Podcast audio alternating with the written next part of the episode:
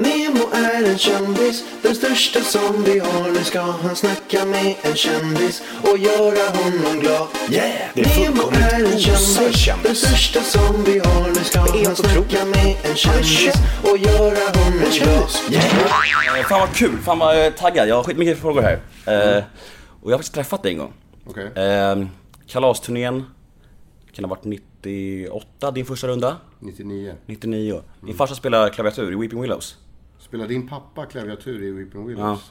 Han gjorde det i 10 år, sen slutade han efter största, skivan. Efter Touch Me skivan.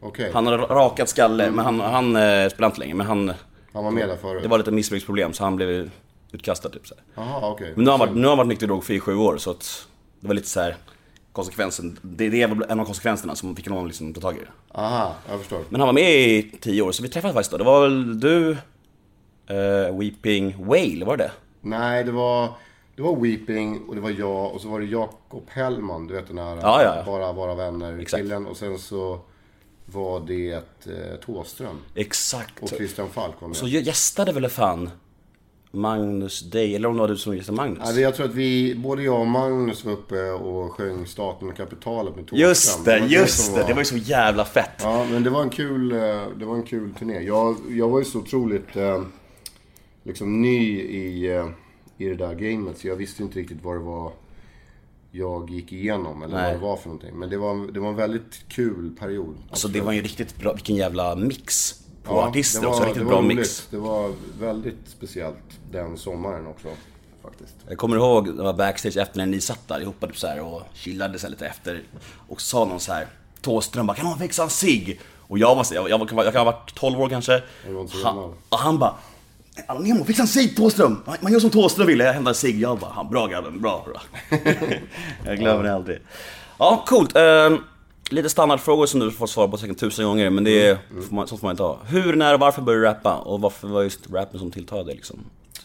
Eh, jag tror att ja, det som hände med mig var att jag... Eh, eh, jag kom i kontakt med liksom hiphop när jag var kanske tio år gammal via min storebror som är sex år äldre än mig som kom hem med mycket musik och sådär. Och det här var ju också en tid i Sverige när det var en tid i världen där man, skulle man ha musik så var man ju tvungen att hänga i skivbutiker och leta upp skivor. Och det var inte så här, idag är det väldigt mycket mer tillgängligt. Det är väldigt, jag försöker prata med unga människor och förklara skillnaden av att springa runt i skivaffärer och jaga musik och sådär. Men då hade, i och med att jag hade en bror då som var sex år äldre så var han lite för mig då som en, kan man säga, en pipeline liksom med, med in musik och kultur och sådär. Ehm, och jag växte upp i ett hem där, där man föraktade väldigt mycket eh, amerikansk kultur. Vi, Det var liksom ingenting som vi riktigt fick hålla på med. Eh, vilket gjorde det ännu mer spännande. Eh, och eh, Så när jag kom i kontakt med det så för mig var det väldigt mycket som någonting nytt och inspirerande. Det var liksom coola former, färger, graffitin. Och jag kom ju först i kontakt med breakdance då och gjorde den grejen eftersom det var det min brorsa gjorde också. Och det var ju första kontakten jag tror många fick med hiphop var just dansgrejen så här, vid den tiden. Och så höll jag på med det, men så var jag ganska dålig på det. Och så eh, snöade jag in på graffiti ett tag, men jag var väl kanske lite för feg för att liksom bara springa ut och måla för mycket. Jag gjorde det några gånger, men så hade jag några sådana incidenter där det liksom kändes som att det här kanske inte var det smartaste. Och eh, det slutade på något vänster att jag landade i gymnasiet, precis i första ring. Där jag hela tiden, varje skola som jag var i så sökte jag mig alltid till de som gillade den stilen, den musiken som jag höll på med, eller som jag var intresserad av. Jag hade ju inte börjat med hiphop förrän jag var 16 år, eller alltså rap förrän jag var 16 år. Så att jag, jag kom i kontakt med ungdomar till exempel nere på Fryshuset när jag var 13-14 för jag började springa där nere och då kom jag i kontakt med ungdomar från hela Storstockholm och inte bara söder utan det var liksom utspritt sådär. Och där var väl den gemensamma nämnaren hiphop och, och rap och hela den biten och man såg filmer och det var do the right thing. Det var mycket så här saker som påverkade och när jag liksom landade i gymnasiet så träffade jag en snubbe som rappade och ehm, jag var 16 år. Då rappade man på engelska, man skulle göra det på engelska. Det var ingen som gjorde det på svenska för det var ju töntigt liksom. Så att, eh, jag började väl slänga mig med amerikanska uttryck och sådär och försöka... Kan du rappa på engelska? Nej, absolut inte. Och jag, jag skulle skjuta mig själv i huvudet om jag hörde gamla demos när jag gör det. Och. Det är en sån grej som jag tror några av mina kompisar kommer spela på en 50-årsfest typ eller någonting Ja, ja, ja. om jag lever så länge. Men, men vilket fall som helst så um, var det, var det väl lite sådär att jag... Jag tyckte det var kul, jag rappade och du vet man, man, man sprang runt på fritidsgårdar och gjorde den grejen. Och man var bara rapparen liksom. Så att så länge det var dåligt ljud och folk inte hörde vad man sa, det var bara uh, uh, uh, Då var det väldigt mycket sådär Fan vad coolt de rappar. Men, men det fanns liksom ingenting, det fanns inget så här, vad säger de för någonting? Nej. Utan det fanns, och, det, och jag visste knappt vad jag sa för någonting. Utan det var när jag liksom började med det på svenska som jag verkligen förstod att det här var någonting som betydde någonting på riktigt för mig. Alltså uttrycksmedlet och jag kände att jag kunde förmedla någonting. Så att, eh, för, mig, för mig blev det väldigt mycket... Jag har nog alltid haft ett så här kreativt ut, behov av att få uttrycka mig och få säga saker och ting. Och hade jag inte hållit på med musik så hade jag säkert målat eller ritat eller någonting sånt. För det, var, det gjorde vi liksom mycket i min familj. Var det väldigt mycket så. Men sen så, du vet. Gjorde jag, jag gjorde ju mest demos och höll på med rap för att jag liksom tyckte att det var en kul grej att göra. Det har alltid varit en passion och jag ville mest ha liksom bekräftelse från mina kompisar att jag var bra på att göra just den grejen. Jag sket rätt mycket i vad... Om det skulle vara någonting för stora massan. Jag hade inga Jönssonligan-planer på att jag skulle bli artist eller att jag liksom... Jag har aldrig drömt om att stå på en scen. Jag har aldrig liksom stått framför en spegel och mimat till Beatles eller någonting sånt. Jag har aldrig haft den där ådran i mig riktigt. Men på något sätt så blev det som att den ena låten eller den ena demon efter den andra blev mer och mer uppmärksammad. Och till slut så satt jag liksom med ett bord med med, med, med ett skitkontrakt framför mig. Och då blev det lite som att så här, okej, men jag gör den här första skivan och så gör jag det för att det är en kul grej att ha med mig. Även om, jag, om det bara blir en skiva så kan det vara någonting som är kul att titta tillbaka på sen om flera år. Men sen så blev det ungefär som att det bara fortsatte och fortsatte och fortsatte. Det blev Och ganska så, stort. Ja, men det blev liksom, det blev bara en, en följetong av det och jag sitter här idag och jag har liksom fortfarande inte, vad ska man säga, klivit av den cykeln. Nej. Men kände du ganska direkt när du, alltså när du började rappa, kände du att så här, det här kanske jag ändå har fallenhet för? Eller var det mest såhär, fan jag gör det hellre än bra så får vi se hur det blir? Eller kände du såhär, jag, kan, jag kanske är rätt bra på det här? Nej, jag har nog aldrig känt att jag varit riktigt jävla bra på det. För... Tycker att du är bra idag? Alltså jag tycker jag är bra på... Jag tycker att jag är bra på att skriva text. Och jag tycker att jag är bra på att uttrycka känslor. Ärliga, riktiga känslor. Mina texter är väldigt ärliga utifrån mig själv sett. Eh, Men eh, jag har nog alltid haft så många, tror jag. Men jag, jag, jag väljer hellre att säga det. Jag har nog alltid liksom eh, vad ska man säga, plågats av dåligt självförtroende, och liksom någon sorts osäkerhet. Så här, duger jag? Är det här bra eller inte bra? Eller, det, det så kommer det nog alltid vara. Och, eh, men det tror jag också gör att man... Alltså i mitt fall så tror jag att det har gjort att jag också har drivits framåt. För att jag kan känna så här, om jag har gjort en, en skiva så, så kan jag känna just för dagen när jag har gjort den att så här, det här känns bra. Men nästa morgon så kommer jag garanterat känna så här, jag kan göra bättre. Och jag vill göra mer, jag vill, göra, jag vill utvecklas, göra mer och mer och mer och mer. Sådär. Så att, Sen att man liksom i, som rappare kan skriva texter där man står och hyllar sig själv och liksom säger en massa saker. Det är ju bara för att det är någonting som tillhör konstformen och det tillhör liksom uttryckssättet. Kulturen, hela, hela, hela Ja. grejen.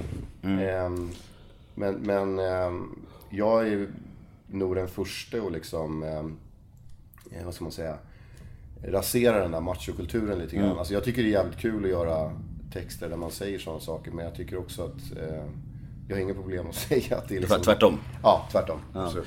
Nej men eh, många artister har ganska svårt att eh, Alltså stå för, alltså de, de, de är jättekritiska mot tidigare delar av deras karriär och jag kan bli så här lite grann, när jag, jag, jag, tror, jag, jag tror det var Oskar Lindros Värvet intervju jag hörde, han sa att han skämdes över Mr Cool. Och jag tänkte så här, då tänkte, tänkte jag så här. Fan varför skäms han? Det är en del av hans karriär, en del av hans liv. Det var ändå, en, det var ändå en låten som fick egentligen han att bli stor för den stora massan. Och jag blev lite så här, han borde väl inte skämmas. Han borde, det, okej det är inte jag idag, men att skämmas för jag blev, jag blev lite ledsen när jag hörde det. Skäms du över den här tidigare låten eller kan du känna att det är liksom... Nej, alltså jag kan inte... jag- Nej, jag, jag, det bästa exemplet på det där är väl när jag firade 15 år på mitt sjätte sinne-skivan som är den första skivan. Och jag, då gjorde vi en spelning på Tyrol i eh, Göteborg, jag på att säga, i Gröna Lund. Du brände av hela plattan, eller hur? Ja, vi brände av hela skivan från början till slut. och hade massa gäster och sånt som var med på låtarna. Och så när jag skulle repa in de där texterna, då var jag liksom så här. Det var ju flera av de här låtarna som jag aldrig har kört live. Och som var, "Ja, vad fan sa jag det där? Och, oh, du vet, så här. Men sen så hamnade jag liksom i någon sorts... Jag blev liksom tillfreds med mig själv. För jag kände någonstans så här, ja men jag var jag var ju liksom 23-24 år när jag skrev de där texterna. Och man får liksom ta det för vad det är. Det är, det är en del av livet liksom. Ja, det är en del av livet. Jag menar, en dag när jag rappar liksom så klart som vi kör varje gång vi spelar i stort sett. Och eh, när jag kör den texten då kan jag bli lite så här, ooh, du vet. Eh, jag sa det där. Men, men, men jag måste också se det lite, det är ju liksom en, det är ju, det är lite som ett bokmärke från den tiden. Och jag tror att det behövs om det är just Oskar Lindros fall så tror jag att det bara behövs lite mera eh, liksom, vatten under floden. För att, för att han ska landa i att eh, om, om, om tio år så kommer han säkert tycka att det var helt okej ändå. Exakt, jag Det är, skit, så. det är en skitfet låt. Jag, jag är den första att säga att jag är ett, ett snokfan hela vägen. Mm. Liksom. Jag tycker att det där var eh, jättebra. Men det är liksom... Jag tror han, jag håller med, jag tror han är lite ny i det här creddiga, så han är, alltså om, om några år kommer man säkert kunna se, som du gör, man måste kunna se det för vad det är och att den är en del av ens liv. Och alla som lyssnar på den, alla som lyssnar på Såklart vet ju att du skrev den för 15-20 år sedan. Alltså det är inte så att folk bara åh, alltså, det där skrev han idag. Nej, nej, så är det ju verkligen. Nej, men jag, man älskar ju att... Eh, det bästa som finns är när man utvecklas och man måste acceptera att det är så. Eh, på något vis. Så känner väl jag. Eh, På tal om eh, tunga rapper, eh, har du hört- lyssnat på Dre's nya eller? jag har gett det en ganska snabb genomlyssning. Jag har inte lyssnat på hela eh, skivan. Eller jag, jag, jag har liksom gått igenom den. Eh, sjukt nog så har jag suttit och lyssnat på min egen skiva för att jag eh, ska släppa den alldeles strax. Jag var tvungen att liksom bara gå Reka. igenom den. Ja. Och så lyssnade jag på Dre-skivan i, fan var det? Torsdag sen släpptes va? Var det inte det? Ja, jag, jag köpte den samma dag. Bra! Ehm, jag tycker ju självklart att den här äh, sista låten, Talking to my diary eller vad den heter, var jävligt grym. Ehm, och sen så tyckte jag att... Det var dessa låtar som jag reagerade på. Första låten reagerade jag på också jättemycket. Ehm, nej, det, nej den, den låter ju jättebra. Jag kan känna som, som så här gammal hiphop-gubbe tycker att det är ganska befriande när det kommer sån här musik. Alltså det finns mycket, det, och, grejen är att det där är en sån, det är så pass jämn kille så att jag vet att den där, de där låtarna kommer växa och det kommer komma. Jag tror inte att han, jag tror heller, då, vad tyckte du? Jag tycker att det är bra och jag, jag, och jag tycker att, ehm, jag, är, jag är extremt Eminem-fan. Jag har det hela livet. Jag är såhär, Ah, okej, ja. för jag, jag kan visa, visa vad jag är lite stolt över den. Jag har ju en gadd här med Marshall Mathers och sådär. Aha, okej, okej, okej. Jag är okej, ja. så jag gör allt som har med honom att göra liksom. Så, här. så eh, men jag, jag, är- jag, Dre är så jävla perfektionist och det hör man ju. Han skrotade en hel platta innan den här, Detox ju, bara för att liksom släppa den här. Då, då fattar man att det ska vara kvalitet. Så jag tror också den kommer växa allt eftersom. Jag tror den är verkligen, det är ju tunga gäster och ja, nej jag tror, det- jag tror den är bra. Men jag är inte blown away, men jag tror den kommer växa som fan. Men om man tittar på alla de låtarna som Dre har gjort sen eh, Chronic 2001.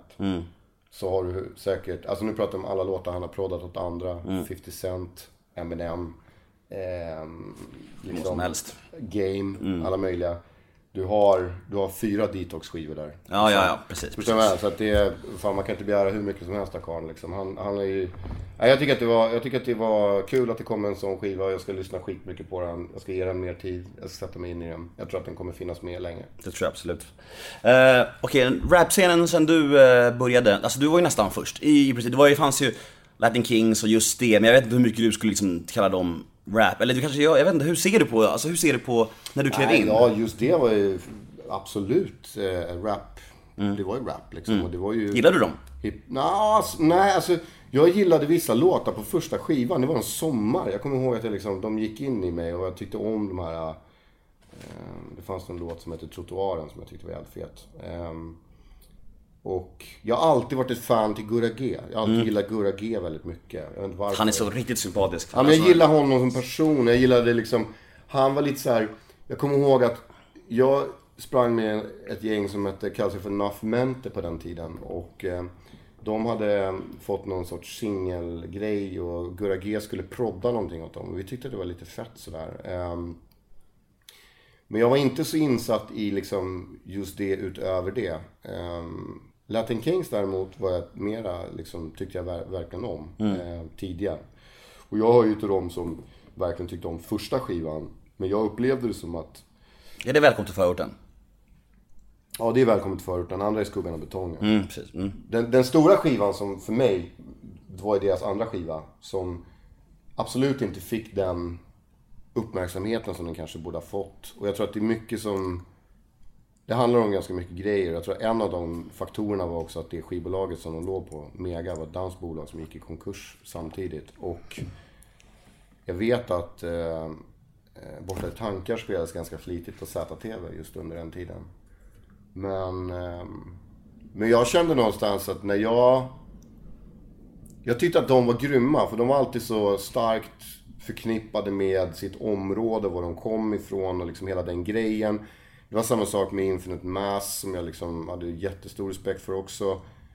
Um, vi hängde liksom på samma ställen i stan. Alltså hiphop i Stockholm vid den där tiden var ju, om man pratar Stockholm bara, så var det väldigt, väldigt litet. Det var liksom, jag skulle säga att det, att det, det max handlade om liksom, det för mig kändes det som att det var fem, fem, 500 pers kanske. Som mm. var liksom så här, alla känner alla liksom? Ja, verkligen alla känner alla. Det var som en sån här liten subkultur. Det var... Det fanns liksom två lägen. Sen var det de som inte gillade... Solna gillade inte det där gänget, så då blev det liksom som två olika lägren lite grann mm. så här. Och i Solna-klicken, då var det så här Absent Minded och ADL och alla de där. Samtidigt så hade jag ju ADL och Cherno som stora förebilder också. Mm. Fast jag umgicks ju aldrig med dem. För att de, de, var på en sån cool nivå så att det gick inte ens att ta på dem. Så det var ju liksom... Så var det. Och samtidigt tror jag att... Eh, när, jag, när jag började göra mina grejer på svenska så tror jag att jag bara insåg att så här, okej, okay, jag vill rappa på svenska, men jag vill göra det på mitt sätt. Och jag hängde jättemycket med Thomas Rorschach och Pee och dem. Och de hade en grupp som hette Sherlock. Och min grej som jag gjorde på svenska var egentligen en variation av Sherlock fast på svenska. Och mm med inspiration av väldigt mycket New York-rap och allt det som var Wu-Tang eller som var framförallt Gangstar och Guru och Premier och hela det soundet och det stuket. Det var liksom det jag var ute efter. Plus att försöka få in ett språk som gjorde att eh, liksom folk skulle trilla av stolen. Vilket gjorde att jag aktivt sökte liksom svåra ord och letade i litteratur för att hitta liksom formuleringar som lät fett. Och mm. som gjorde att det skulle kunna bli på ett annat sätt eh, som var för mig. Liksom så som jag skulle hitta min identitet i det där, vilket jag tycker att jag gjorde också. Sen var jag absolut inte den första, absolut inte. Men jag tror att min, mitt sjätte sinne 98 och hela den grejen, då tror jag att det brakade igenom ganska mm. mycket. Mm. tror du öppnade, öppnade vägen för många, kändes det som? Jag tror att det bara, det, det blev liksom, sam, samtidigt ska man veta så här, det som, det som kom i kölvattnet av allt det där också i, i USA, det var ju att det var ju någonstans där som liksom hela eh, liksom Eminem och alla de här blowade. Och vilket mm. gjorde också att amerikansk rap kom in i Sverige på ett helt annat sätt också. För att eh, innan så hade det varit så här, ja det var ju någon liksom Coolio med Gangsters Paradise eller det var Paparazzi med Exhibit och det var lite rappare här var som dök igenom liksom och som, som hamnade på listor. Men jag tror att det blev liksom, det var någonting som var på gång generellt också så man måste bara det var en våg som skulle komma i vilket fall. Ja, men Wu-Tang liksom. Mm. var, vart ju en jättegrej. Wu-Tang var ju liksom så här, helt plötsligt blev det ju svinstort och alla vart ju intresserade av vad det var. Så det var mycket som var på gång överlag. Jag tror inte bara att det var så här. Nu kom mitt sjätte sinne och så bara öppnade du, bra, du, låg bra, du, låg bra, du jag, låg bra i tiden kanske? Jag tror att jag låg bra i tiden. Jag tror att det var, det var på gång liksom. Hela, mm. hela den, den, den vibben. Och sen så kan jag ju känna så här. Jag tror att eh, det var ju roligt också hur många skivbolag betedde sig. För när, vi gjorde ju liksom demos och gick runt till samtliga skivbolag. Och alla skivbolag var ju bara... Nej, det här går... Jag fick ju nobben av alla. Låg inte du på Virgin i början? Nej. Nej, fan. Nobben av Virgin, nobben av V2, Warner nobbade med EMI var ju på och nosade. Mm. Men eh, jag hamnade ju hos eh, Peter Svartling på BMG. Och Peter Svartling hade ju liksom signat Robin innan och liksom lyckats med det och Jennifer Brown och allt möjligt. Så han hade ju massa muskler och fick ju göra massa tokiga grejer. Men det var ju fler på det skivbolaget också som tyckte att han var lite knasig som hade Skeptiska. signat mig. Ja. Jag ansågs nog vara lite som en crazy frog alltså när jag signade. Så jag tror det, från, från skivbolaget. Så här, vad, vad fan är det här liksom? Det här är ju konstigt. Men sen så... Och jag insåg ju inte själv vad som hade hänt förrän jag sommaren 98 Alltså jag, jag insåg när jag, när jag var förband till Company Flow i Stockholm på Glädjehuset så insåg jag att det var en stor grej på gång. För att det var jävligt mycket folk där som var där för att kolla på mig. Mm. Det märkte jag. Och sen tror jag att den stora grejen var Hultsfred eh, 98, samma sommar. Skivan var inte släppt än. Vi hade ju bara gjort 500 ex på mikrofonkod på vinyl och delat ut den till folk. Det var liksom det vi hade gjort. Så det var, det var ett väldigt stort sug. Men jag tror att det var som, det var bara så här, det var en ny grej och folk var bara hungriga på det liksom. Sjätte- mitt sjätte sinne på LP. Ja, det är, den ska du hålla hårt i. Om tror- det är originalutgåvan. Jag tror att faktiskt den är sign- den är signerad till och med. Ja. Eh, cool, vet du, det, vad, men vad tycker du är stora sk- skillnaden nu då? Alltså, hur, alltså svensk hiphop, om det, vi säger att det var en våg 2001, det känns som att det är en ny våg nu senaste åren också. Att det känns som att är riktigt mycket som händer nu. Eller är det, hur mår svensk hiphop tycker du? Jag, jag brukar ju säga så här att, att, att eh, Vågor, det brukar man prata om ibland. När, det blir som när media verkligen så här uppmärksammar en speciell artist som slår igenom eller vad det är, du vet, två, tre, fyra eller... Nu skriver media väldigt mycket om att det är mycket kvinnor som har kommit fram i svensk hiphop. Vilket är fantastiskt och liksom grymt. Eh, de skrev mycket om Feven också, när, vi, liksom, när hon kom ut och, och, och släppte sin skiva och sådär. Men man brukar prata om då att då har det varit vågor. Liksom så här, nu, nu, nu är det mycket, mycket brus och så här, man hör mycket. Men jag tror om man skulle göra en, en mätning på hiphop så tror jag att den har gått ganska så här hela tiden. Ganska stadigt uppåt. Fast det har uppmärksammats vid olika tillfällen och då pratar man kanske mycket om vågor. Och för att svara på din fråga så tror jag att det är hiphop, svensk hiphop är väldigt, väldigt bra. Det, det är liksom, jag brukar säga så här, det är som ett träd och det växer ut och det blir massa grenar och du har lite grejer som är väldigt kommersiella här ute. Du har något maskinen där och du har någonting där och där och där. Allt kanske inte vill kallas hiphop men, men någon, någonstans så faller väl det lite under samma träd ändå tycker jag. Det känns som det växer väldigt mycket. Det känns som att, alltså, att fler och fler, även det här med, med Lyckliga Gatan nu, att det känns som att det blir folkligare också. Att folk, fler folk uppskattar på, på alltså hela tiden. Allt från att det har varit rap på allsång till Så mycket bättre Exakt. till Lyckliga Gatan. Till, alltså det är väldigt så. Tyckte du om det förresten, Lyckliga Gatan? Jag kollade inte asmycket av de avsnitten. Jag såg eh, Samboy och några. Jag gillade det. Ja, det jag såg gillade jag. Du är inte med i nya säsongen? Vad sa du? Du är inte med i nya säsongen? Nej, jag är inte med. Nej, nej det är jag inte. Eh, men, eh, nej men jag tycker det är cool. Jag tycker att det är... Eh, jag tycker inte att vi kan stå och ha några liksom, vara, vara såna här offerkoftor längre och skrika att vi inte blir... Inbjudna till folkliga... Nej, för det blir det ju verkligen. Herregud, Ja, ja. jag var ju på Allsång härom, häromdagen bara och härjade liksom. Så att det, vi får ju verkligen utrymme och liksom space. Så, så det tycker jag nu. Med det, rätt. Förr i tiden så var det ju inte riktigt så. Men nu... nu Då var ni Chris Frog. Ja, då var det liksom då var det någon sån här annorlunda grej liksom. Men vad är skillnaden mellan rapparen Petter idag och för eh, mitt sjätte sinne? Är, liksom, är, är, är, är det mycket mer alltså business idag när du, när du skriver texter? Att du måste tänka på att ta ett samhällsansvar där också? Eller tänker du på samma sätt skulle du säga? Eller är det stor... Alltså jag, jag är ju en... eh, Jag är ju liksom entreprenör på många sätt också. Och jag gör ju mycket grejer runt omkring. Och jag tror att jag hade gjort det vare sig jag hade sålt asmycket skivor eller inte. Liksom, det hade liksom kvittat för mig. Jag är bara sådär, jag vill göra mycket saker och jag tycker att det är kul. Ehm, och, men däremot så är jag så här, när jag gör musik och när jag gör liksom texter och när jag skriver. Det är någonting som jag aldrig tummar på eller låter påverkas utav några yttre faktorer. Utan det är vad det är. Och det är liksom jag och det är mina texter, det är min musik, det är vad det är. Men sen att jag gör tusen miljarder andra grejer runt omkring. Jag föreläser eller jag är med på någon jävla event eller jag springer någon lopp eller eh, vad jag nu håller på med för någonting. Eh, håller på med vin som jag gör till exempel. Eh, så, är, så är det saker som är passioner för mig. Men som jag...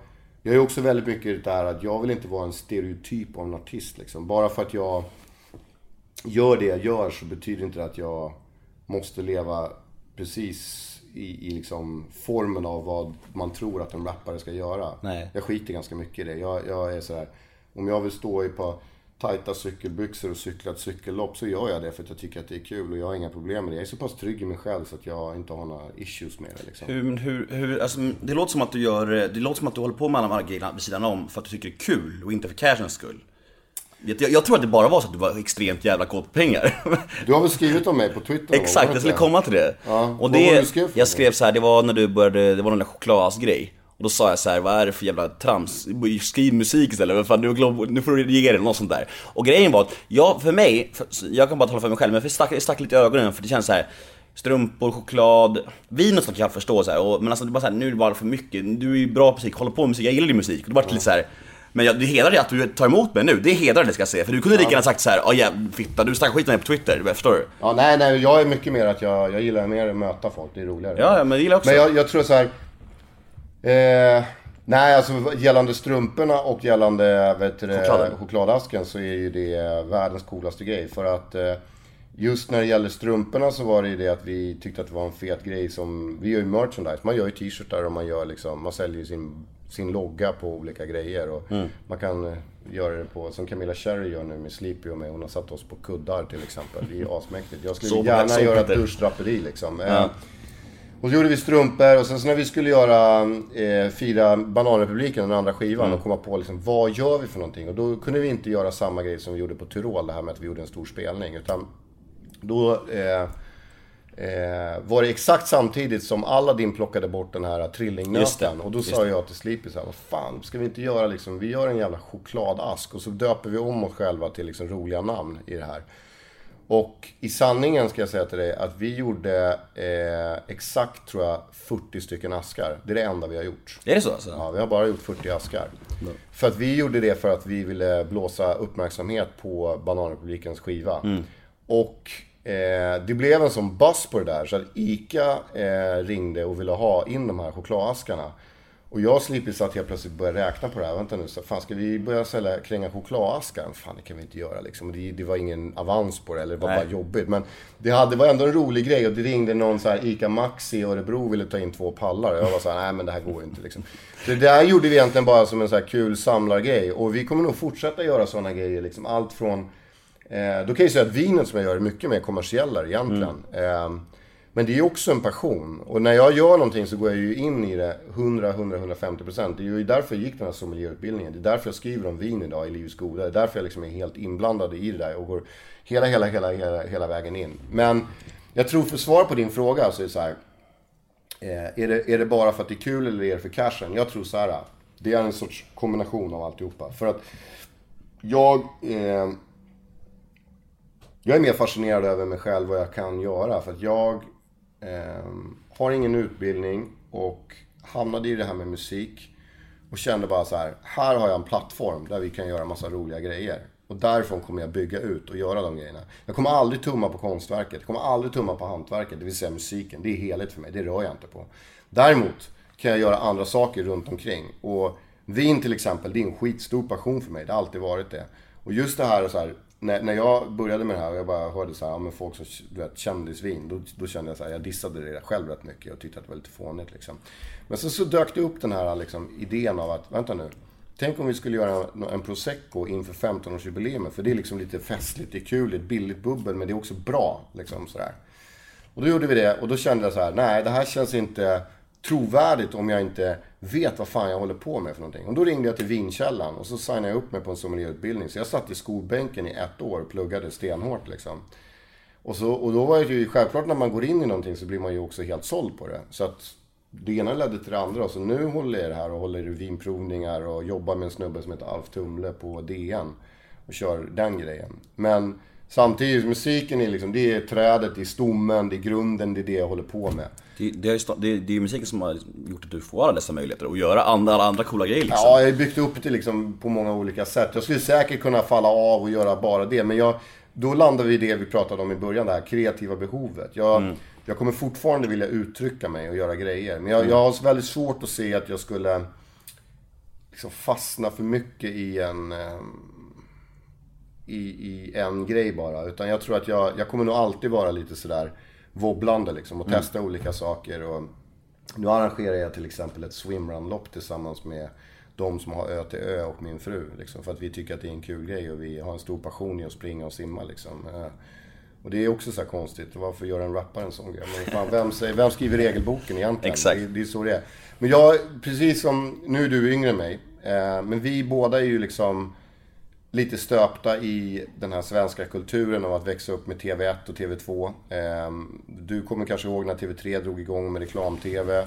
Yes. Och det var ju väldigt liksom tabubelagt hela den här grejen. Speciellt som mig då, som man ska kalla för kulturarbetare, att göra kommersiella samarbeten. Men idag så, och jag tror det har varit liksom lite mer legitimt i hiphop att kunna göra sådana saker. För att de som jag ser upp till, mina idoler, de gör dofter, de gör det och det och det och det och det. Man, jag tror man bara väljer det man vill hålla på med. Jag, jag tycker att det är skitkul. Och jag, det finns ingenting som jag blir stoltare över än när jag ser att någonting av de här grejerna lyckas. Jag börjar fatta nu, för jag, du vet, tweet, problemet med Twitter är att man, eh, man skriver en spontan impulsiv tanke, skickar iväg det som man gjort det. Man tänker lite över det. Det blev så lite med den grejen, för jag hade inte så bra koll på Det allt. ser ju också hårdare ut än vad det Exakt, egentligen är. det När är man det. skriver. det, exakt. det. Så är det med det, text. det är det farliga med sociala medier. Man slänger ut någonting, sen så bara, vad var det jag skrev nu igen? Men det hedrar faktiskt det, på det jag måste säga det igen, att faktiskt se. För jag, det blir lätt så att en människa bara, men han kan dra åt helvete, han har skrivit något dumt om mig. Men det var egentligen inte dumt, det var, det var inte om dig, det var om en handling. Så det är inte, det är samma, inte samma sak. Nej, men jag... Fan, sen är det ju så här. Jag har hållit på med det här i, i 17 år som sagt. Och jag har ju liksom... Eh, jag har ju varit med om ganska mycket sådana grejer. Upp och ner liksom. Och är det någonting man lär sig... Jag, jag ska inte säga att man skiter i, för det gör man inte. Det är klart att man vill bemöta saker och ting. Det är samma sak som när folk skriver om det jag gör med Shaq till exempel. Med Dimman och Oscar. Men där finns ju också en historia. Det är att jag och Dimman är gamla skolkamrater och känt varandra sen vi var så här. Och Ja, de började köra hamburgare ner på Youtube Battle. Jag bara, fy fan vad jag var där varenda jävla onsdag och de gjorde det med mina, min familj och mina barn. Och bara älskade det här konceptet och skrev massor om det på Instagram. Det fanns ingen tanke bakom det. Sen helt plötsligt så bara sa Dimon och Oscar till mig så fan ska vi inte göra det tillsammans? Ja, fan vad kul. Jag har alltid velat göra någon restauranggrej. Jag är jätteintresserad av mat. Jag tycker det är askul. Men jag, är inte, jag vet ju också att man ska göra det med folk som man känner och litar på. Är det några jag litar på, ja då är det dem. Så då, då blev det en naturlig grej och så, så blir det bara så liksom. Så att, då bygger man ut den grejen och då tyckte jag också att det kändes helt naturligt med att koppla på vin, mat, bam, bam, bam. Allting måste hänga ihop också för mig. Det är inte så att jag kan börja liksom producera fallskärmar nästa vecka bara för att jag tycker att det är fett. Utan det måste på något sätt hänga ihop med vad jag gör för någonting. Det är lite så Det tycker jag är tänker. skitintressant på riktigt alltså. Ja men det är lite så jag tänker. Det är sen, sen, eh, sen tror jag att jag tar ju ut svängarna betydligt mer än många andra kanske. När Mm. det gäller den grejen. Men jag tror så här. Herregud, jag, gjorde, jag hade med mig liksom kommersiella företag som sponsorer på turnéer för tio år sedan. Jag fick fett med skit för det. Men, men eh, samma personer som kritiserade mig då har ju frågat mig om råd nu, idag, hur de ska göra själva. Mm. Det liksom. måste vara en jävligt skön knäpp på näsan. Men det, ja, fast det handlar inte om hämnd eller någonting Nej. sånt. Det handlar bara mer om att säga, ja vad skönt att vi utvecklas och går framåt. Ja, ja. Att vi inser att det är så. Det, det, jag tycker inte att det är något konstigt liksom. Det påverkar inte mitt budskap i mina låtar eller mina texter. Min tjej älskar lite bubbel, hon ska alltid handla det. Och jag var lite irriterad i början, men nu har jag smakat det. Det är, fan, det är fan gott, så det är lugnt. Ja, ja. Ja, Alright. hälsan. Ja, det ska jag göra. Hur mycket av det du rappar är sanning, skulle du säga? Alltså jag, tänk, jag tänker lite när man skriver en raplåt, om man skriver så här i jag-form. Måste det då, för din del, måste det vara någonting som det stämmer, eller kan du bara hitta på en hel, en hel osanning när du skriver så här jag-form till exempel? Ja, jag skulle nog vilja påstå att, att jag skriver bara saker som, som kommer På något direkt- sätt i alla fall. Nej, rakt ut. Det kommer ut. från mig liksom, alltihopa. Och um, jag tror att mitt problem är att jag inte kan skriva fiktivt. Ibland önskar jag att jag kunde göra den grejen så här. Lyssnar man på en amerikansk rappare så har de ju liksom mördat 200 pers och sålt 70 kilo kokain och gjort det och det och det. För att det är det de rappar om, vissa av dem. Och då kan man ju undra om det verkligen stämmer. Och om de håller på med det där, varför gör de... Varför håller de ens på med musik då? Men, men du vet, det är så här, i mitt fall så tror jag att jag försöker nog skriva, jag försöker skriva väldigt mycket om känslor. Och jag försöker skriva väldigt... Eh, jag tror att det som har blivit grejen för mig också med min publik är att publiken kanske inte känner igen sig allt jag säger. Men jag tror att det finns liksom beröringspunkter lite här och var. Alltså att man känner igen sig i någon grej, känner igen sig där. Eh, och texterna är mer eller mindre alltid liksom... Är det inte en text som är jag så är det en text som är han eller hon. Och då är den baserad på historier runt omkring mig. Och det kan vara människor runt omkring mig som jag lever med eller har levt med eller liksom hur det än är. Så att svar på frågan, ja, så är det. Fan, jag hade ju, jag hade, jag hade ju med Mange, Mange i podden, Mange Schmidt. Fan, han älskar jag att han är superhärlig mm, han är fantastisk. Ja, han, Jag sa det såhär, fan, eh, jag tror det var han som, det var han som gav mig din mailadress, så var det. Mm. Och han bara, du kan ju mejla honom men han är väldigt svår att få tag på alltså. Det kommer ta ett tag innan han svarar. Jag tänkte när jag frågade frågan nyss om det här med eh, eh, om du ska rappa något själv. Logiskt låten. Bra låt tror jag, väldigt fin låt, fin text. Men eh, har, du- har du någonsin haft eller känt tendenser själv till missbruk och sånt där? Eller hur? eh, Jag brukar säga så här. ehm, det jag försöker leva efter idag väldigt mycket. Liksom det som är min filosofi. Det är så här det finns en rappare som heter OC. Han sa en jävligt smart grej. Han sa så här. Too much of anything can make you an addict. Och jag tror väldigt mycket på den grejen. Jag, jag är så här. Jag vill inte polarisera för mycket. Eh, jag eh, springer en jävla massa lopp och grejer. Jag håller på att träna en hel del. Men med det så betyder det inte att jag totalt lever som en munk och bara totalt går in i eh, en, ett visst eh, kostsätt. Alltså jag bara äter GI-mat eller vad jag nu gör för någonting. Eh, samtidigt så dricker jag alkohol och gör den grejen också. Jag älskar vin och så. Men det betyder inte att jag tar ut det hela vägen och kör allt vad jag kan liksom. Men när jag skrev Logis, Logis finns det ju en historia bakom. För att det som var grejen med Logis var, jag tror att det fanns ett, eh, en, en jag tror att det fanns en diskussion som jag hade hemma. Jag kommer inte ihåg vad fan det var. Det var snack om så här. Eh, du vet, alla ser det men inte eh, utom du själv. Och det handlade inte just om, om något missbruk eller någonting sånt. Utan det handlade bara om någon diskussion liksom, som var så här tydlig. Eh, och då tänkte jag på det där. Och så, samtidigt så tänkte jag på att jag hade hört så jävla mycket rap under den tiden. Speciellt här hemma. Som jag tyckte var väldigt... Eh, Alltså det blev väldigt så här. Allt är alla andras fel. Det är deras fel, det är deras fel, det är deras fel, det är deras fel, det är deras fel. Men jag hörde väldigt få säga någonting om vad de själva gör. Och då tänkte jag så här, om jag vänder på resonemanget och så tar jag bara upp det som är dåligt med mig själv. Och så samlar jag ihop allt jag har som är jätte, jättedåligt och försöker komprimera in det på tre minuter. Då blir det så här, hej jag heter Petter, jag är 33 någonting, vet knappt ut eller in, jag fattar ingenting. Jag är fylld av begär varje dag det tär, helt förblindad av mig själv och min egen karriär. Hey, I'm Ryan Reynolds. At Mint Mobile, we like to do the opposite of what Big Wireless does. They charge you a lot, we charge you a little. So naturally, when they announced they'd be raising their prices due to inflation, we decided to deflate our prices due to not hating you. That's right. We're cutting the price of Mint Unlimited from $30 a month to just $15 a month. Give it a try at mintmobile.com slash switch. $45 upfront for three months plus taxes and fees. Promo rate for new customers for limited time. Unlimited more than 40 gigabytes per month. Slows. Full terms at mintmobile.com. Jag dricker för mycket, men det förnekar jag. Frågar man bara, bara så tvekar jag. Och jag menar, skulle man ta låten logiskt och bara räta ut texten, då framstår jag ju som det största, mest egoistiska svinet ever. Men det där är ju små delar av saker som jag kunde känna så här. Det här är dåliga sidor som jag har.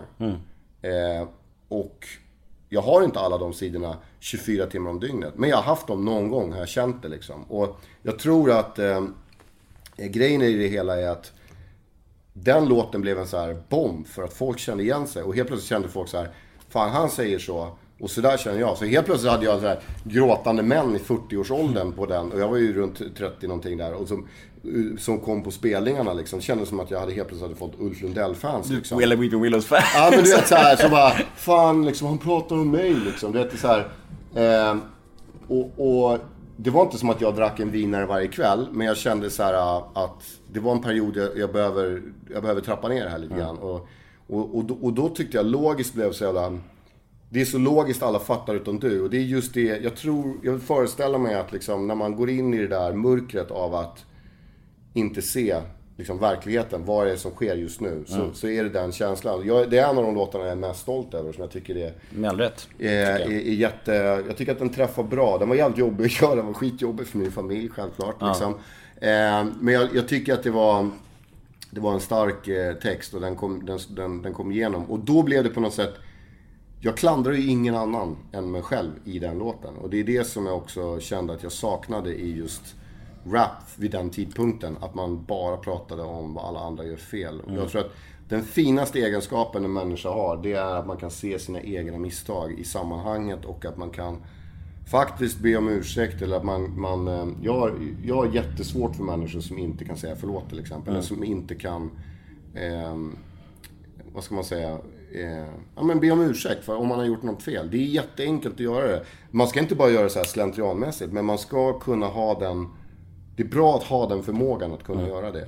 Men alltså, just det här med självinsikt och självrannsakan, det är ju första steget till att kunna utvecklas som människa. Och det borde väl alla vilja kunna göra på något sätt. Alltså, Men det är, jag, men det är, jag tror, det är jättemånga som har det där, det är svårt. Ja, ja, ja, det är ja, svårt. ja, ja, absolut. Jag håller med. prestige, grej och, och jag säger inte att, alltid är, att det är självklart för mig att jag alltid kan göra det. För att ibland så sitter det långt inne hos mig också.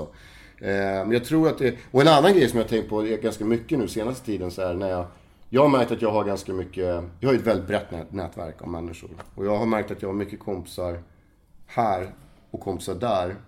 Jag har kompisar överallt. Men jag har... Vi säger att jag har kompisar här och kompisar där, höger till vänster. Och jag vet att de personerna kanske inte kan umgås med varandra. Men de kan umgås med mig. Mm. Jag blir som någon sorts bro däremellan. Mm. Men jag skulle knappast kunna ha dem i samma rum som mig själv. Det skulle bli konstig stämning. Och jag tror att det bygger rätt mycket på att jag har en grej. När jag, när jag träffar människor försöker jag alltid hitta de bra sidorna hos en person. Mm. Att alltid så här, leta upp de bra sidorna och inte foka på de dåliga sidorna. För dåliga sidor har vi allihopa. Vi har alla dåliga sidor på något vis. Sen kan det uttrycka sig i olika sammanhang. Men fokar man på de, fokuserar man på de bra sidorna så får man så jävla mycket mer vänner. Man får så otroligt mycket mer nätverk, känner så mycket mer folk. För att man hittar alltid bra sidor hos folk också. Mm. Eh, när vi ändå pratar om så här med vänner och ovänner. Jag måste fråga nu, jag tror jag jättemånga är nyfikna. Vad är grejen med dig och Ken Ring? Kan jag inte kommentera. Okej. Det är tyvärr. Men det, det, är inget, det är nej, nej, men, nej, men det är bara vi kan klippa bort det, det är ingen fara. Ja, jag nej, det är lugnt. Det är, du kan gärna kvar det om du vill, men det, ja, det är ingenting som jag kommer kommentera. Nej, det är ingen fara. Jag var bara tvungen att fråga bara. Det var, nej, så, det, det var så många som sa det på Instagram. Ja. Fråga det, fråga det. Fråga det, ja självklart. Ja, skitsamma. Um, men vad tycker du? Det är en debatt nu i USA. Jag vet inte om du har läst det? Drake är ju anklagad för att inte skriva sina egna låtar. Mm. Jag vet inte om du har hört om det? Och han har fått skitmycket kritik så, av vilken jävla sopara. För att han tydligen har en ghostwriter som skriver åt honom. Fast jag tror inte på det där. Nej, men om det hade varit sant? Jag tror att det, vet du vad jag tror att det är? Nej. Jag tror att det är så här. Hiphop har gått från massa olika lagren liksom till att bli... Eh, alltså om du tittar så här. Hiphop, förr i tiden var det så här. Du ska skriva allting själv på en låt. Så är det. Så är det än idag väldigt mycket. Mm. Men framförallt när man tittar på det som har glidit över till att bli mer pop. Mm. Alltså, och Drake landar ju absolut där. Liksom, mm. I, i liksom R&B pop-ish. Men också hiphop så har ju han självklart andra eh, eh, liksom co-writers som skriver på låtar, som på refränger och sådana grejer. Liksom. Det har jag också. Jag jobbar ju liksom med jag och Vincent skrev massa saker tillsammans på början på allt. Pontare? När det, ja, Pontare. Vincent mm. Pontare. När vi skrev på refränger och, och liksom, Det finns olika co-writers, så är det bara. Jag, jag har liksom inte följt den här diskussionen jättemycket, men för mig låter det som helt galet att Drake inte skulle skriva sina egna texter. Mm. Liksom. Men tycker du men, att rappare överlag tappar trovärdighet för att de inte skriver sina egna saker? Tycker du att det är skadligt för en rappare? Nej, jag tycker Drake, eller jag tycker, apropå han som vi pratade om tidigare, Dr Dre är ju mm. asgrym liksom. Mm. Ehm, men jag vet att det är Jay-Z som har skrivit hela eh, Still Dre. Men det spelar ingen roll. För att det är världens fetaste låt. Ah. Det är Rakim som har skrivit Summertime till Will Smith liksom. Ah. Det spelar ingen roll för mig så egentligen. Nej. Men sen finns det ju rappare, MCs liksom. Det är skillnaden. Mm. men jag, jag, känner så här, som när jag har skrivit tillsammans, eh, tillsammans med Daniel Adams-Ray. Då är det så här, när jag och Daniel har skrivit tillsammans, då kan det vara så här, men fan tycker du jag ska rimma det här på det här? Ja, men jag tycker du ska rimma det där på det där. Mm. Det är coolt om du säger så här, vet du vad som är en jävligt fet punchline? Det är om du säger så här. Mm. Men fan, då måste vi hitta bra rim på det här. Har du något bra rim? Ja, äggskalle, okej, okay, ja men då tar vi det med geggballe. Ja men mm. det är så här, så, så kan man sitta och bolla. Det är en helt annan grej. Men liksom, jag har svårt att tro att någon skulle sitta och skriva en, en vers från början till slut. Till, mm. till, till Drake som kommer in till studion klockan 10 på morgonen. Tja, här har du versen, rappa in den. Ja, jag tror inte. Dre däremot kan jag, kan jag tänka mig att det är så. Men... All right. Men äh, dina plattor då? Äh, hur, rank, hur, skulle du ranka dem? Det var också en Instagram-fråga jag fick. Hur rankar du dina plattor om du måste, om du måste det? Jag kan tänka mig att det är rätt svårt att göra det så här, alla, alla... Att när du släpper alla så känner du nog i stunden att det är den bästa plattan, kanske? Men kan du ranka dem, eller är det hårt? Ja, jag tycker det är svårt, men, men jag tror att så här... så får man alltid eh, lägga in i kalkyleringen att man har den här jäkla nostalgifaktorn. Du vet, den kommer ju alltid finnas där. Och då blir ju mitt sjätte sinne en automatisk vinnare. För att det var första skivan, det var massa känslor. Du vet, du vet när man skriver om sig själv när man är 24-23 år, vet inte vad man ska bli i världen eller i livet. Man har ingen utbildning, man tror att jorden ska explodera år 2000. Man vet ingenting liksom. Så det är klart att det finns massa bra saker i den. Men jag skulle säga början på allt. Är liksom en... Just den låten är Ja, men jag, jag, men jag älskar den skivan jättemycket. Ja. Och jag, men jag tycker om, eh, jag tycker om, eh, vad heter den? Eh, en räddare i nöden tycker jag om jättemycket också. Eh, den mest spretiga skivorna jag har gjort är väl kanske Petter och Eh, eh, vad heter det? Banan. Nej, ja den är lite spretig. Men Petter och eh, eh, Goddammit. Men, är- men fortfarande jävligt bra skivor. Men de är spretiga. Eh, Bananrepubliken skulle jag säga är den skivan som är sämst och bäst. Alltså inte bästa skivan, men den har några låtar som är skitfeta. Saker och ting, Rulla med oss, 100%, såklart. Och sen så har den några eh, stolpskott där som jag inte känner att jag... Yo. Nej, den är på Petter. Ja. Men det är Det, det är en låt där. Eyo är en låt där jag... Eh, den är viktig för mig, den låten. För att det var då jag insåg att jag inte ska göra musik för att tillfredsställa dig. Utan jag ska, till, jag ska göra musik för att tillfredsställa mig. Sen om du gillar det och det finns liksom beröringspunkter så är det en positiv sak. Men jag kände att jag fiskade för mycket efter att göra en, en, en catchy hook vid den tiden. För att jag hade en press på mig att jag leva upp till Bananrepublikens liksom stora succé av Press att från- sälja så in i helvete mycket skivor. Förlåt, eh, det var inte meningen. Men förlåt, var det press från folket eller skivbolaget? Skivbolag. Alright. Så då, hur, hur, upplever man sån press? Är det så att de bara säger nu måste det här bli bra? Säger de så? Nej men de hade ett ganska körigt år och jag hade velat, jag hade velat släppa den där skivan efter nyår. Alltså släppa den, eh, jag hade velat släppa den eh, 2002 rättare sagt. Alltså eh, januari, februari, mars. Jag hade behövt den tiden på mig. Men de ville absolut släppa den november, december 2001. Och vid den tiden så hade jag en polare som jobbade på skivbolaget som jag bodde med. Som heter Peewee. Så de gick och stressade upp Peewee och sa att han kanske inte kommer få vara kvar på jobbet om, om vi inte får ut den här skivan innan året. För att de hade någon jävla budget som de skulle rädda. För de trodde att jag skulle sälja så mycket skivor. Oj. Det här är en sann historia, det är helt sjukt. Så Peewee gick på mig och var så här, fan de säger så här till mig. Och vet, jag var så här, fan jag blev ju skitstressad över allting. Så jag var, det vart en skiva som, den skivan, men jag är ändå förvånad över att den skivan, tycker jag, idag eh, håller ändå. För att jag har mycket bra låtar på den skivan. Ronin är en skiva som är den skivan som har gått sämst och som har varit liksom väldigt, väldigt bortglömd. Men som jag tycker är musikaliskt en, en ganska bra skiva. Det är den med repa skivan och Mm. snortare och liksom... Bra låtar. Ja, bra låtar och, och eh, det finns mycket på den. Och sen så en annan skiva som blev lite bortglömd på grund utav en låt egentligen. Det var skivan eh, P. För det är den skivan som, eh, vad heter det, Thomas Rorschach egentligen proddade nästan hela skivan förutom en låt. Och det var, nej förutom två låtar, men framförallt var det ju, han gjorde inte Det går bra nu. Eh, och den låten, när den kom ut som singel så blev det som en så här. Folk var ju så jävla provocerade utav den texten, för man får ju inte säga så liksom. Nej. Det var, du vet, det var all, jag sa ju helt galna grejer och jag ville ju egentligen bara ett, driva med svenska jantelagen och nummer två så gick det ju faktiskt som sämst för mig. Då. så det var ju liksom som en motreaktion eh, mot allt det där. Ehm, och jag tror att folk var liksom provocerade, till och med liksom Jag vet att till och med folk som kände, rap, andra rappare som kände folk som jag hade runt mig ringde och frågade liksom, vad fan menar han? Vadå, det går väl inte så jävla bra för honom? Det folk var såhär, vad menar han för någonting? Nej, jag var där. Ja. Eh, nej men just repa skivan. Eh, jag, jag, jag, jag eh, bodde några månader i Thailand, jag tror det var för, för, förra vintern. Då var jag på Grabbarna Grus där. Jag var som bartender lite grann där. Och sen var AFC där. Du är två bröder, eller hur? Tvillingar. Tvillingar. De var där då. Och så sa jag till dem så här, Fan kan inte ni köra repa skivan? Så bäddade de av den då.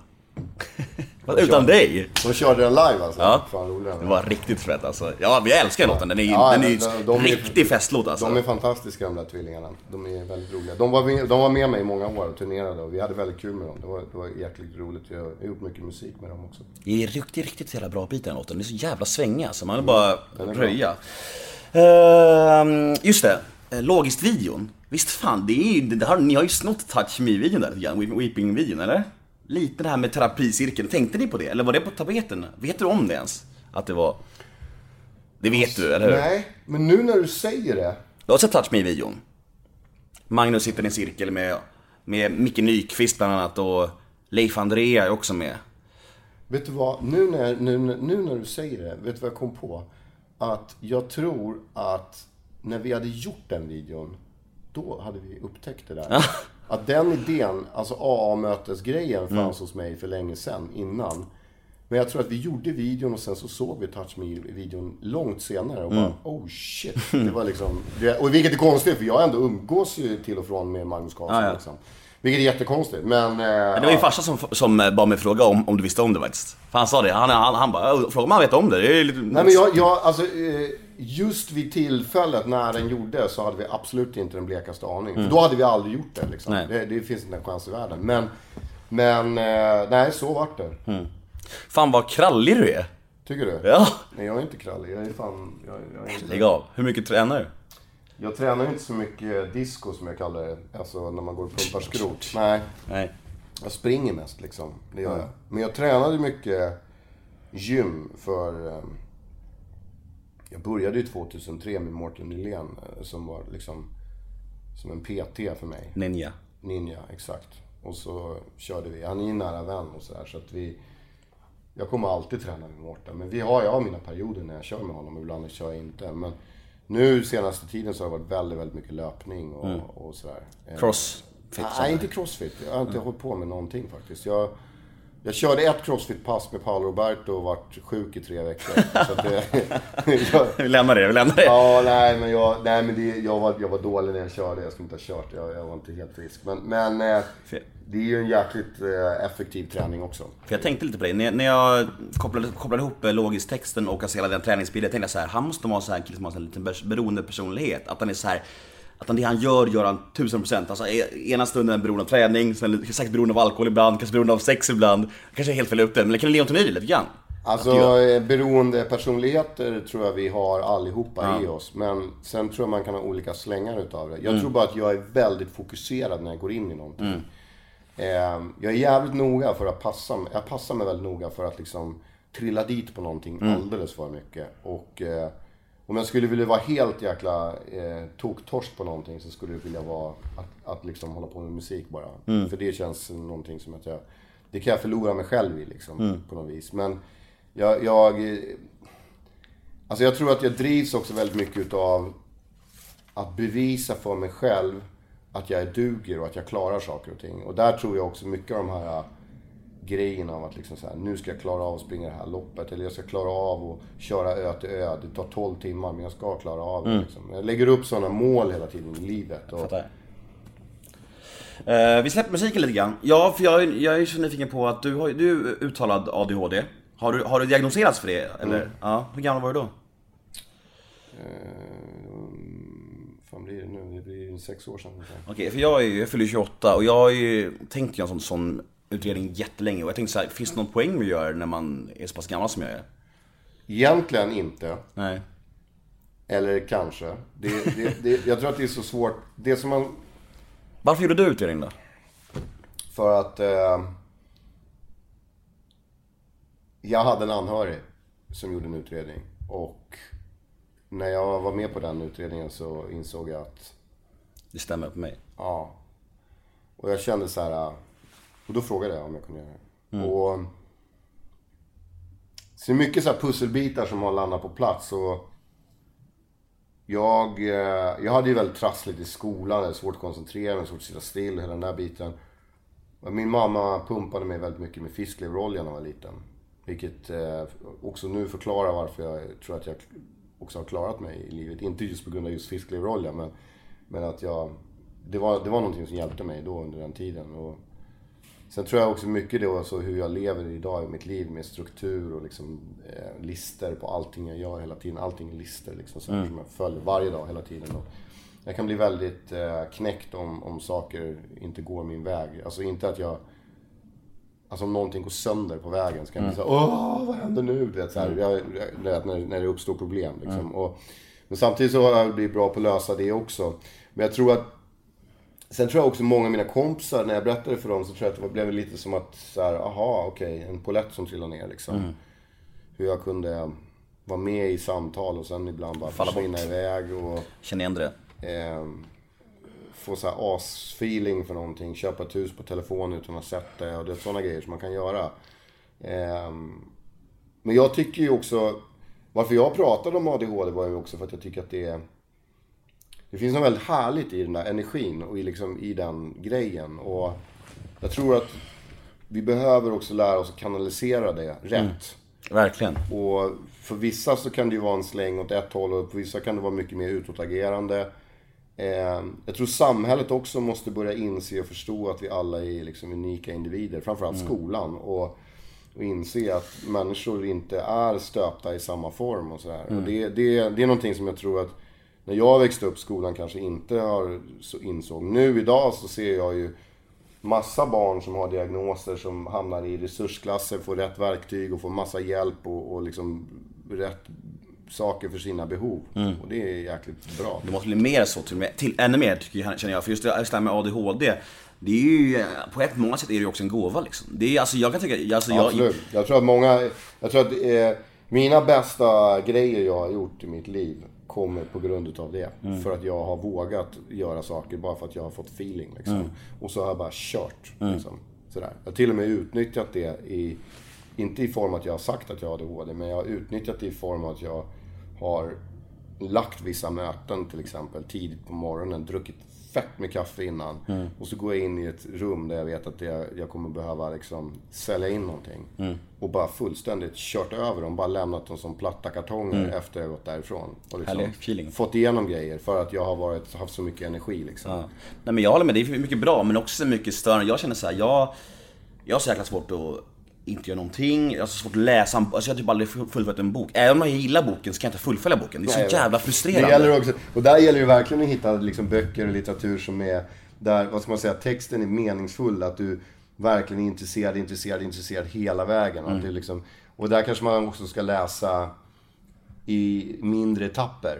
Ta en sida i taget liksom. Det är inget fel. Och jag stavar fel och jag läser sakta, men det skiter jag. Folk får tycka vad de vill liksom, om det. Men, jag- men, men jag tror att man, det är lite så man måste göra. Och det, det är samma sak som när jag, när jag springer lopp liksom. Då, då lägger jag upp det som mentalt så här, i huvudet. Okej, jag ska springa i, jag ska springa i 10 timmar. Så när jag är helt jävla bränd i pallet och lockar, liksom, jag har sprungit i 6 timmar. Då kan jag vara så här.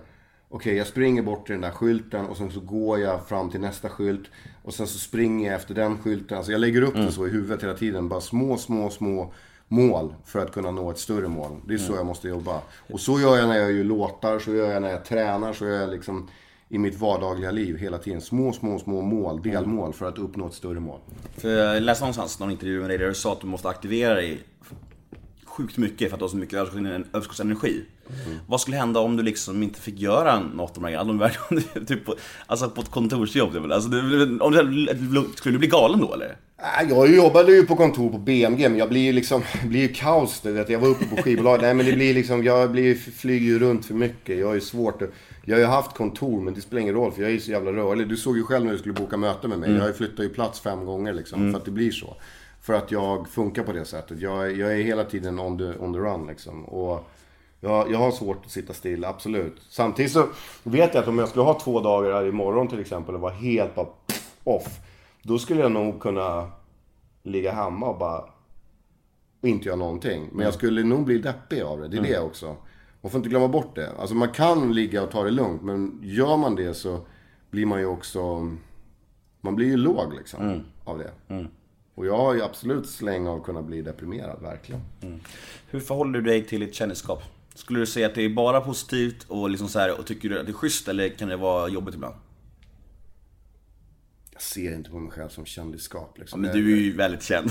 Jo, absolut. Jag brukar säga att jag är etablerad. Men jag, jag, jag ser inte på mig själv som kändis. Jag, jag, är så... Du är en offentlig person är du ju. Ja, det är jag ju. Absolut. Folk Trivs du med det? Men vet du vad? Jag har hållit på med det så länge. 17 år.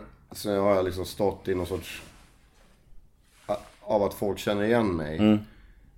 Jag har liksom bara lärt mig att leva med det. Jag, jag, jag, och det bästa, det, liksom, det första jag försöker göra det är att avdramatisera det där så fort som möjligt. Även när jag träffar folk eller om jag ser folk som känner igen mig på gatan. Jag ser ju hur de ser på mig, att de fastnar för att de känner igen mig. Ibland så, precis som när jag var liten och såg Carola en gång. Jag bara hej! Du vet, så här, för att jag trodde att jag kände henne. För att, sen kom jag på, ja men gud, jag har sett henne på TV liksom. ADHD. Ja men du vet, lite sådär. Och, och jag tror att... Eh, jag, jag, jag märker ju så med folk själva, men då säger jag hej tillbaka innan. Alltså förstår du vad jag menar? Jag, jag är sådär... Och jag vill inte göra någon grej av det. Sen är det klart att det kan vara jobbigt om man liksom står... Den enda gången jag har känt att det liksom kan vara jobbigt är om man står med barnen och liksom det är någon grej sådär och man håller på med någonting och så kommer någon fram och så. Men jag, jag, Men om någon vill ta en selfie med dig på ICA då är det lugnt liksom. Vet du vad? Jag, jag ställer upp på allt sånt där och autografer, alltihopa. Jag brukar bara, jag landar alltid i den grejen av att jag känner så här.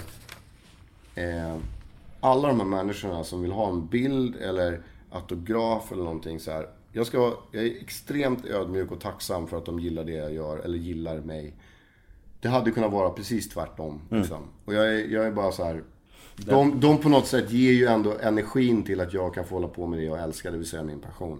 Och för det är ingenting som man bara ska tro kommer som ett brev på posten. Så att det, jag, på det sättet så känner jag så här. äh, Det är så en liten grej för att göra någon glad. Så det, det, för mig är det bara så här. Det gör jag liksom. Den dagen man börjar ta det för givet, då är man en oskön typ. Ja, eller så är man väldigt utbränd och Ja, trött. Och, och, men då kanske man inte heller ska hålla på med det. Och jag vet ju att det här, det, det här är ett pris liksom. Det kostar att hålla på med det här som jag gör. Mm. Jag har valt det och, och jag... Eh, nu har jag gjort det så pass länge, så det finns liksom inget annat...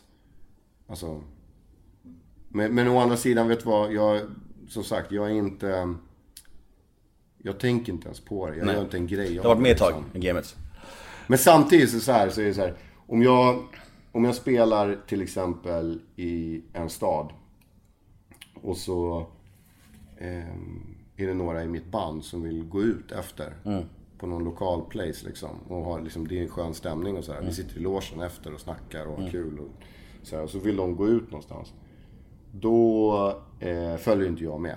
Du festar inte längre på det sättet? På det sättet. Nej, och jag, jag följer inte med för att det blir för...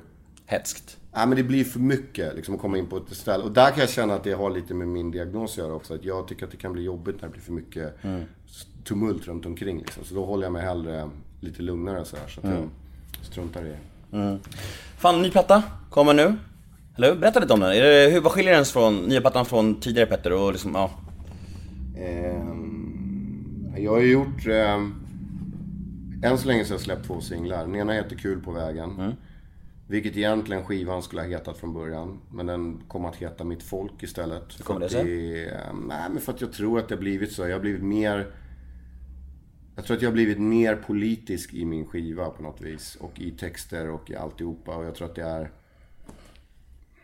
Jag vet inte, det, bara, det, bara, det, det passade sig bättre med den titeln. Kul på vägen är ju liksom, å andra sidan ett ganska mäktigt koncept som jag har arbetat fram i mitt huvud. För att jag har känt att så här, jag reser så himla mycket, jag är ute och flänger och far. Jag sitter väldigt sällan still.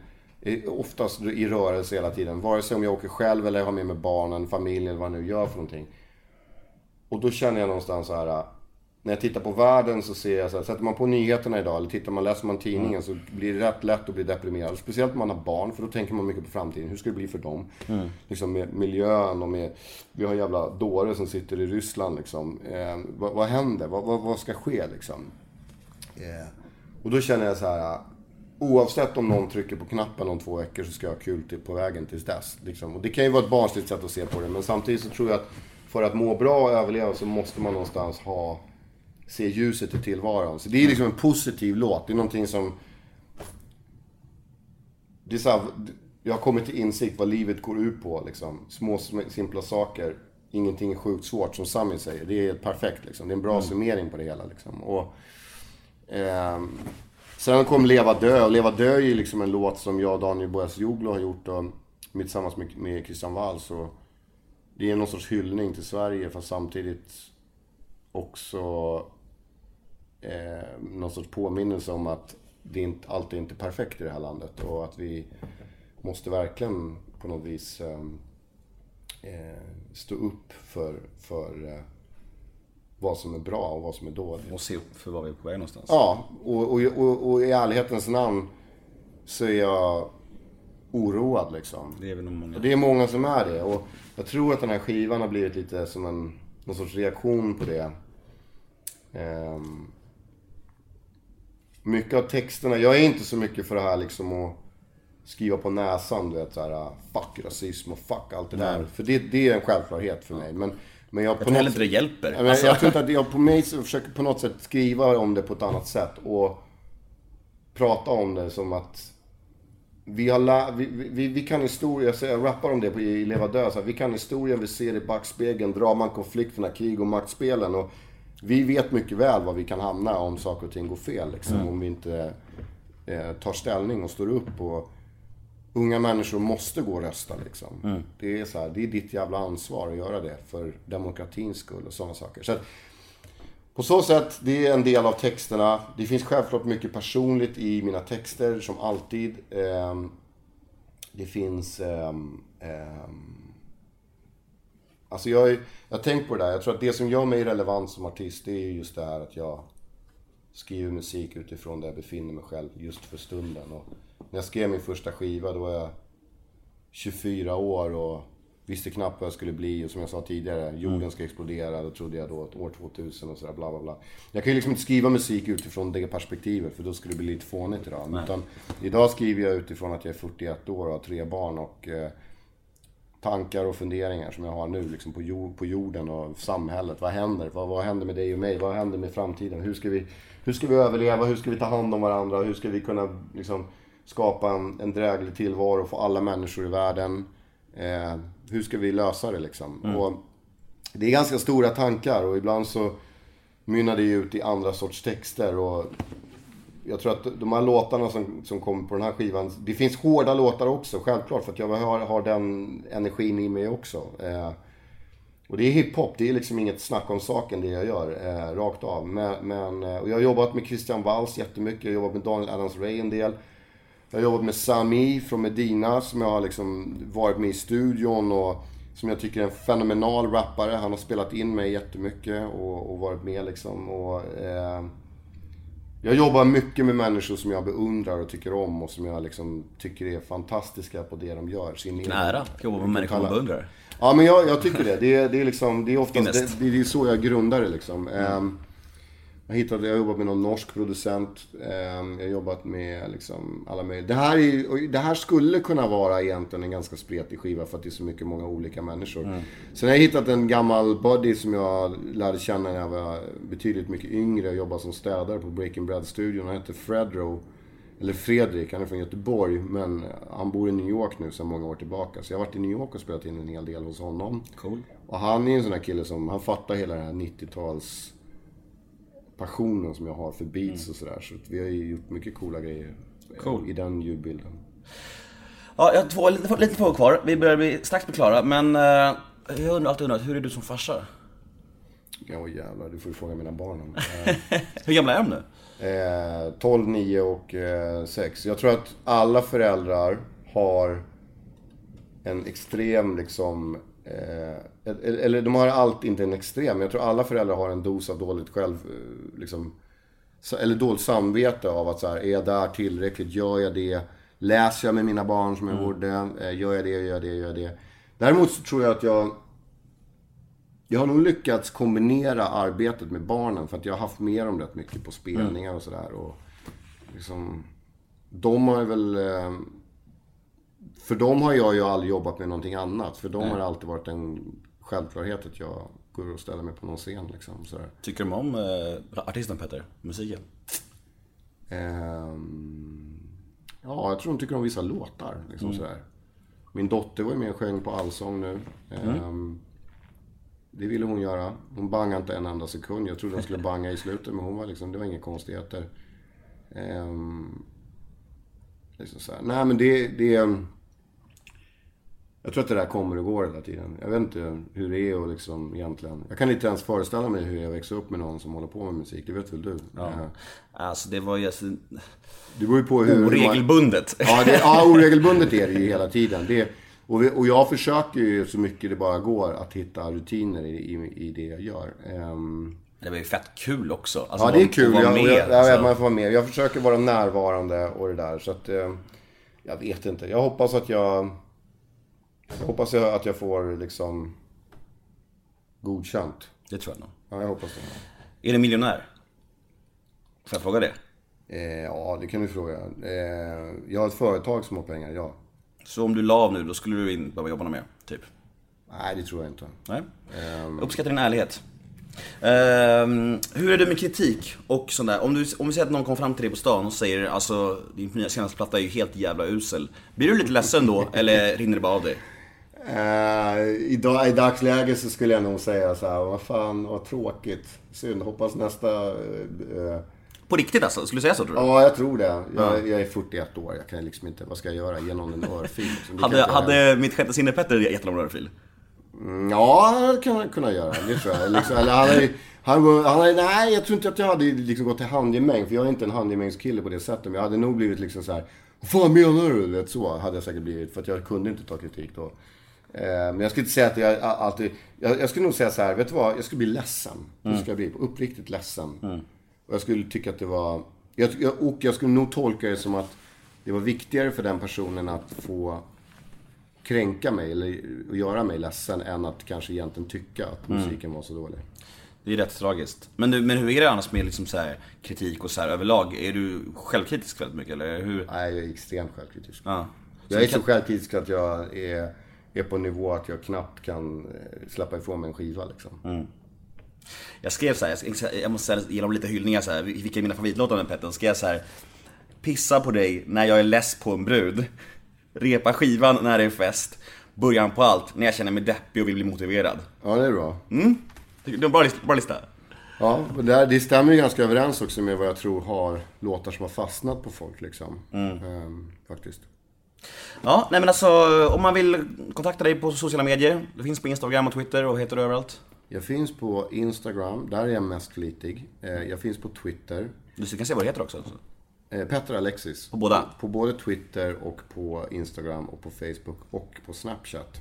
Som jag nu har börjat med. Som Bra, du är inte så gammal ju. Nej, precis. Jag försöker hålla mig eh, i kontakt med den yngre generationen. Nej, men jag, jag börjar, jag börjar liksom... Jag börjar förstå tjusningen i, i Snapchat också. Eh, att det är ganska kul. Och det är, det är liksom lite annorlunda. Det är inte lika exponerat heller. Det, det är exponerat, men att det går undan och det försvinner. Det, det är också på något skönt sätt sådär.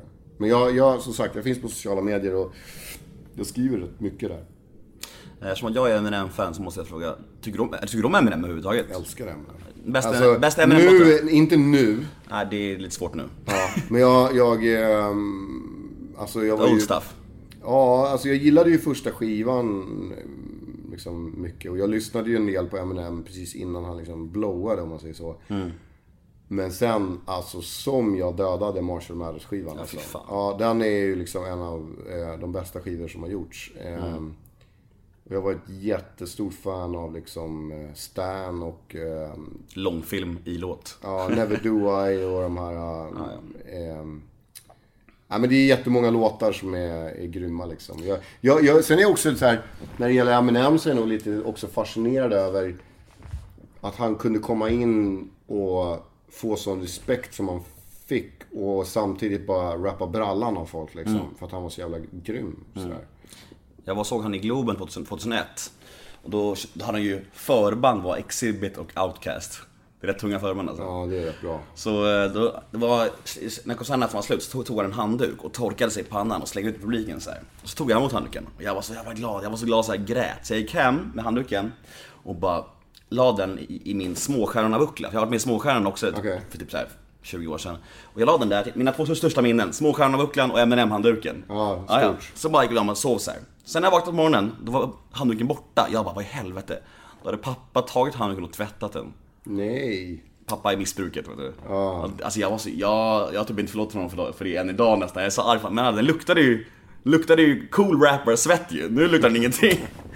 Ja, så med det så avslutar vi det här tycker jag. Ehm, Jag heter Nemo Hedén på Instagram och Twitter. Hashtaggen är NEMOMÖTER. In och gilla Nemo möter en vän på Facebook. Tack Petter som fan för att jag fick en stund med dig. Tack själv.